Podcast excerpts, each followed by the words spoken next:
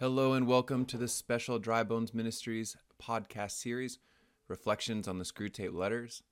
I'm Father Adam Potter, and today we reflect on the fourteenth letter. It's good to be with you uh, for this letter, and I uh, just wanted to pause and say I've just been really grateful for a lot of the positive feedback coming back from a lot of you who are listening and getting a lot, a lot out of it. I rejoice at that, as this has been a, a book and just a series of letters that have, yeah, just been really transformative for myself. And so that, yeah, if I have an opportunity to communicate that to a few of you, then I rejoice at that. Um, I've gotten a lot of feedback that the reading is tough and hard. And so I just wanted to give a special word of encouragement to persevere and, and keep going, that it, it is hard. And just to admit, it's hard for me too, to really wrap my mind around this. Oftentimes I have to read it and reread it. Reading it out loud has been something that's been helpful for me. I think I mentioned that early on. Uh, one person suggested that what's been helpful for them is to listen to the podcast first and then read it. And so whatever is helpful for you, go for it, persevere, and hopefully that you're already, right, as we're coming into a what is it, the third week now of going through this, that you're starting to see some of the fruit and different things to think about and consider and pray with. They can bring us closer to the Lord. So keep going. Glad to be with you. I wanted to open up by praying a Psalm thirty-four, and just to appreciate how the scriptures bring us to a complete confidence in God as the one who, he's the one fighting this spiritual battle for us, and that we might call upon him at the beginning of this letter, and especially at the beginning of this week as we dive into really begging him for a reinforcement in our spiritual lives. Take up the strife, O Lord, against all who strive against me. Fight the enemies who make war on me. Seize buckler and shield and rise up to help me. Draw the speak and bar the way of my pursuers. Say to my soul, I am thy salvation. Let them be abashed and ashamed who seek my life. Let them fall back, disgraced, who devise my, my harm. Let them be as chaff before the wind, while the angel of the Lord hurls them back. That's Psalm thirty-four. I just thought a, a great way to, to enter into Um, the beginning of this letter. So if you're ready, let's go. Ah, this letter is all about humility, and Screwtape is clearly concerned because Wormwood's patient has discovered this virtue. And he goes on to tell Wormwood that he needs to draw the patient's attention to himself and to just how humble he is being. As the patient becomes proud of his newfound humility and false modesty, the actual virtue of humility becomes worthless, and he becomes susceptible to temptation.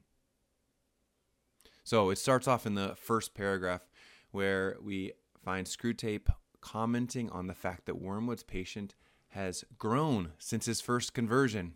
Believe it or not, huh? You have this like incredible conversion moment, and yeah, things kind of change from those first moments where you see the faith or your own prayer life in rose-colored glasses. And um, he says there, there's a difference between the first confident resolutions that one makes at a conversion and the humble, desperate hope for the daily and hourly pittance to make the daily and hourly temptation.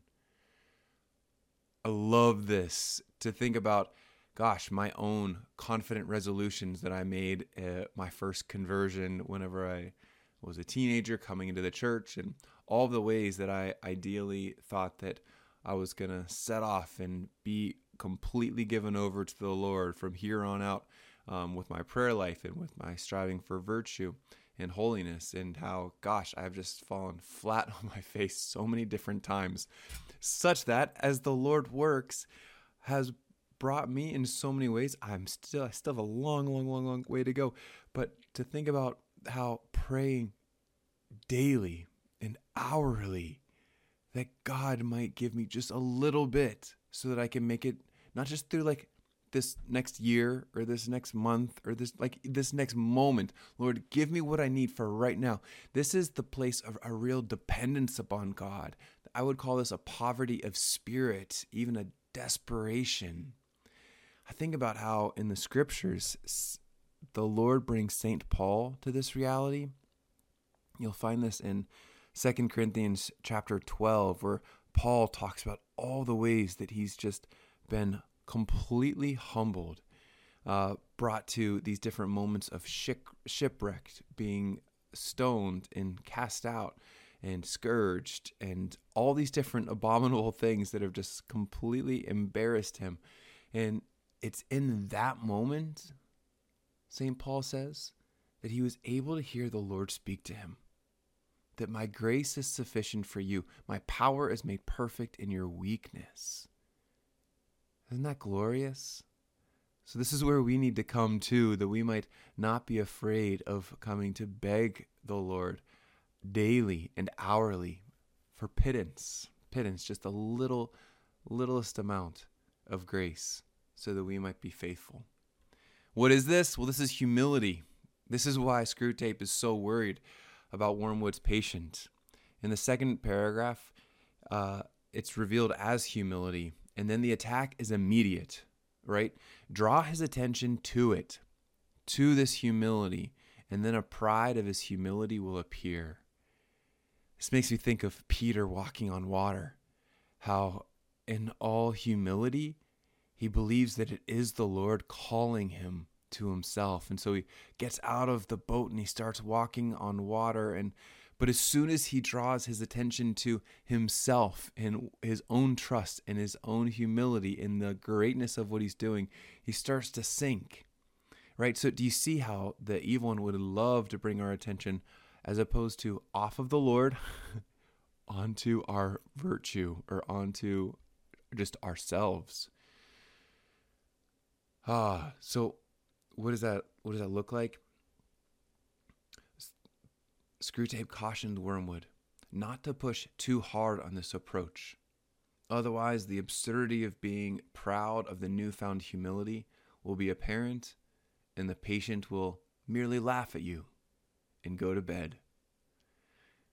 I appreciate that. I think most of us know how ridiculous we are whenever we're um, caught up in being really impressed with how humble we're being. But it's it's subtle, right? It's subtle in terms of that line whenever we've been kind of puffed up in just how humble we've been. But then there's a moment where it switches, where we catch ourselves, right? But how long were we going in our days before that, whenever we were kind of operating of, ah, look at me, look at me, look at me. And then finally, like days later, we're like, oh, wait, what am I doing? You know, so it's subtle. It's subtle. And here we see the spiritual attack of just, keep him focusing on him. Keep her focusing on it. Um, but not too much. Otherwise, they might laugh. Oh, so humility, right? Just maybe to, to speak on this. Our growth in holiness is so dependent on the virtue of humility that Saint Augustine famously said that the three most important virtues are humility, humility, and humility. Right? It's essential. He actually goes on to say that if humility does not precede all that we do, our efforts are meaningless. And this is just throughout the scriptures that we see how powerful humility is. Matthew chapter eighteen, verse four, Jesus says, whoever humbles himself like this child is the greatest in the kingdom of heaven. In Luke chapter fourteen, verse eleven, Jesus says, for everyone who exalts himself will be humbled, and whoever humbles himself will be exalted. Oh, have you ever been humbled after exalting yourself? Um, I was thinking about uh, this, this story in my own life. A couple years ago, I was having mass at our cathedral here in Pittsburgh, and these religious sisters came up to me after mass, and they were so excited to see me here, and they just said, Father, you are perfect for this place. And of course, my ego just exploded. I'm like, yes, yes, I am perfect for this place, this beautiful church, this beautiful cathedral. And then the sister went on to say, yes, because you're so tall, everyone can see you from anywhere in the church. I'm like, oh, right. Thank you. Thank you, Lord. Um, anytime that I would want to exalt myself or think that, that it's about me, it's it's not. It's not. So, yeah, I'm sure you've had your own moments in that, right? Whoever exalts himself will be humbled, but he who humbles himself will be exalted. How about Philippians chapter two, verses three and four? Do nothing from selfishness or conceit, but in humility count others better than yourselves. Let each of you look not only to his own interests, but also to the interests of others.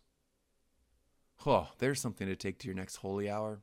What does that look like? Uh, to really count everyone else as better than yourself. I remember hearing a, a talk by a professional baseball pitcher who was sharing about how he tries to live out his own Catholic faith, and especially this virtue of humility. How does he, as a professional baseball player who makes his living, supports his wife and his family playing this game, this game is of baseball that really depends upon him having confidence and him actually having a, a pride in what he does, and even a vision of himself as being better than every single batter that's going to come up so that he can succeed and win. What does it look like to be really humble? What does that look like? And and I don't know that he had too many like great answers, but I was so inspired by the fact that he was struggling with it to try and find how this integrates into his faith, into his life, into his career as being a, a pitcher. So kind of a tangent, but just so that you can appreciate, here's what we're going into, this most vital of virtues. So uh, back to the letter. It's in the third and fourth paragraphs that we see the next attack. Make the patient not aware of the real purpose of humility. What's the purpose of humility? It's to allow everything that is said and done to be for the glory of God and the love of one's neighbors, right? The purpose, the aim is for God and for our neighbor. So on the on the positive end, the objection, or this low, downcast state, and the self-hatred are authentic ways of not focusing on myself, but only God and others, right? Screwtape affirms it's dangerous whenever we really die to ourselves and don't do different actions or say different things for what we can get out of it. That's dangerous because that can be the raw material, the potential for glorifying God and others. But the evil one wants to twist that into a focusing on oneself. And instead of having no opinion of oneself, to have a low opinion of oneself, of one's talents and characteristics. So C S Lewis actually has been um, attributed to saying this is what humility is. The true humility is not thinking less of yourself, but thinking of yourself less. Have you heard that before? True humility is not thinking less of yourself. Oh, I'm no good. I don't have anything to offer. Like, I have nothing to say or nothing to contribute. That's not true humility. If anything, that's a, a false version of pride. But it's actually thinking of yourself less, a self-forgetfulness. So if that is the case, then it's no wonder that Screwtape wants to propose the idea that pretty women are trying to believe that they are ugly, and clever men are trying to believe that they are fools. And since what they are trying to believe may, in some cases, be manifest nonsense, they cannot succeed in believing it. And we have the chance of keeping their minds endlessly revolving on themselves in an effort to achieve the impossible. How true is this? That I can spend so much time thinking about how horrible or poor these qualities of mine are, all the while I'm just overly concerned with myself, and I'm still thinking about myself, and I'm still like, ah, stop. And it's not that these things can't be thought of, right? That's not it. But am I thinking about them in a way that ends with me? Or is it in a way that ends with God as my ultimate end? Is it a way that thinks about this as a way that ends with my neighbors and loving them and serving them? Does that make sense? That's the, the key idea of the attack. Don't let them be aware of the tr- true, real purpose of humility. So let's move then to paragraph four. Here, Screwtape gives one of the best insights into humility. Are you ready? Like, underline this, star this in the margins, make sure that you get this out of the reading. It says, quote, "The enemy wants to bring the man to a state of mind in which he could design the best, the best cathedral in the world and know it to be the best and rejoice in the fact without being any more or less or otherwise glad at having done it than he would be if it had been done by another." That's it. That's that's the insight. So you're ready? First, what's humility then?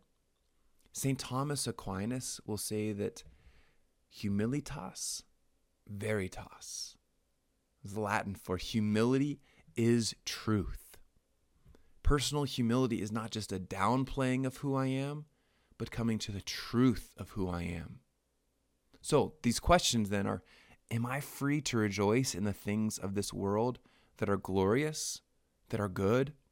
Am I free to rejoice in them if these things are mine, are brought about by my actions or my thoughts or my ingenuity or my assertiveness or my creativity or the ways that I really poured myself into this and brought others into the project as well? Can I rejoice in that? Like, wow, that's incredible what I did. That's incredible what we did together.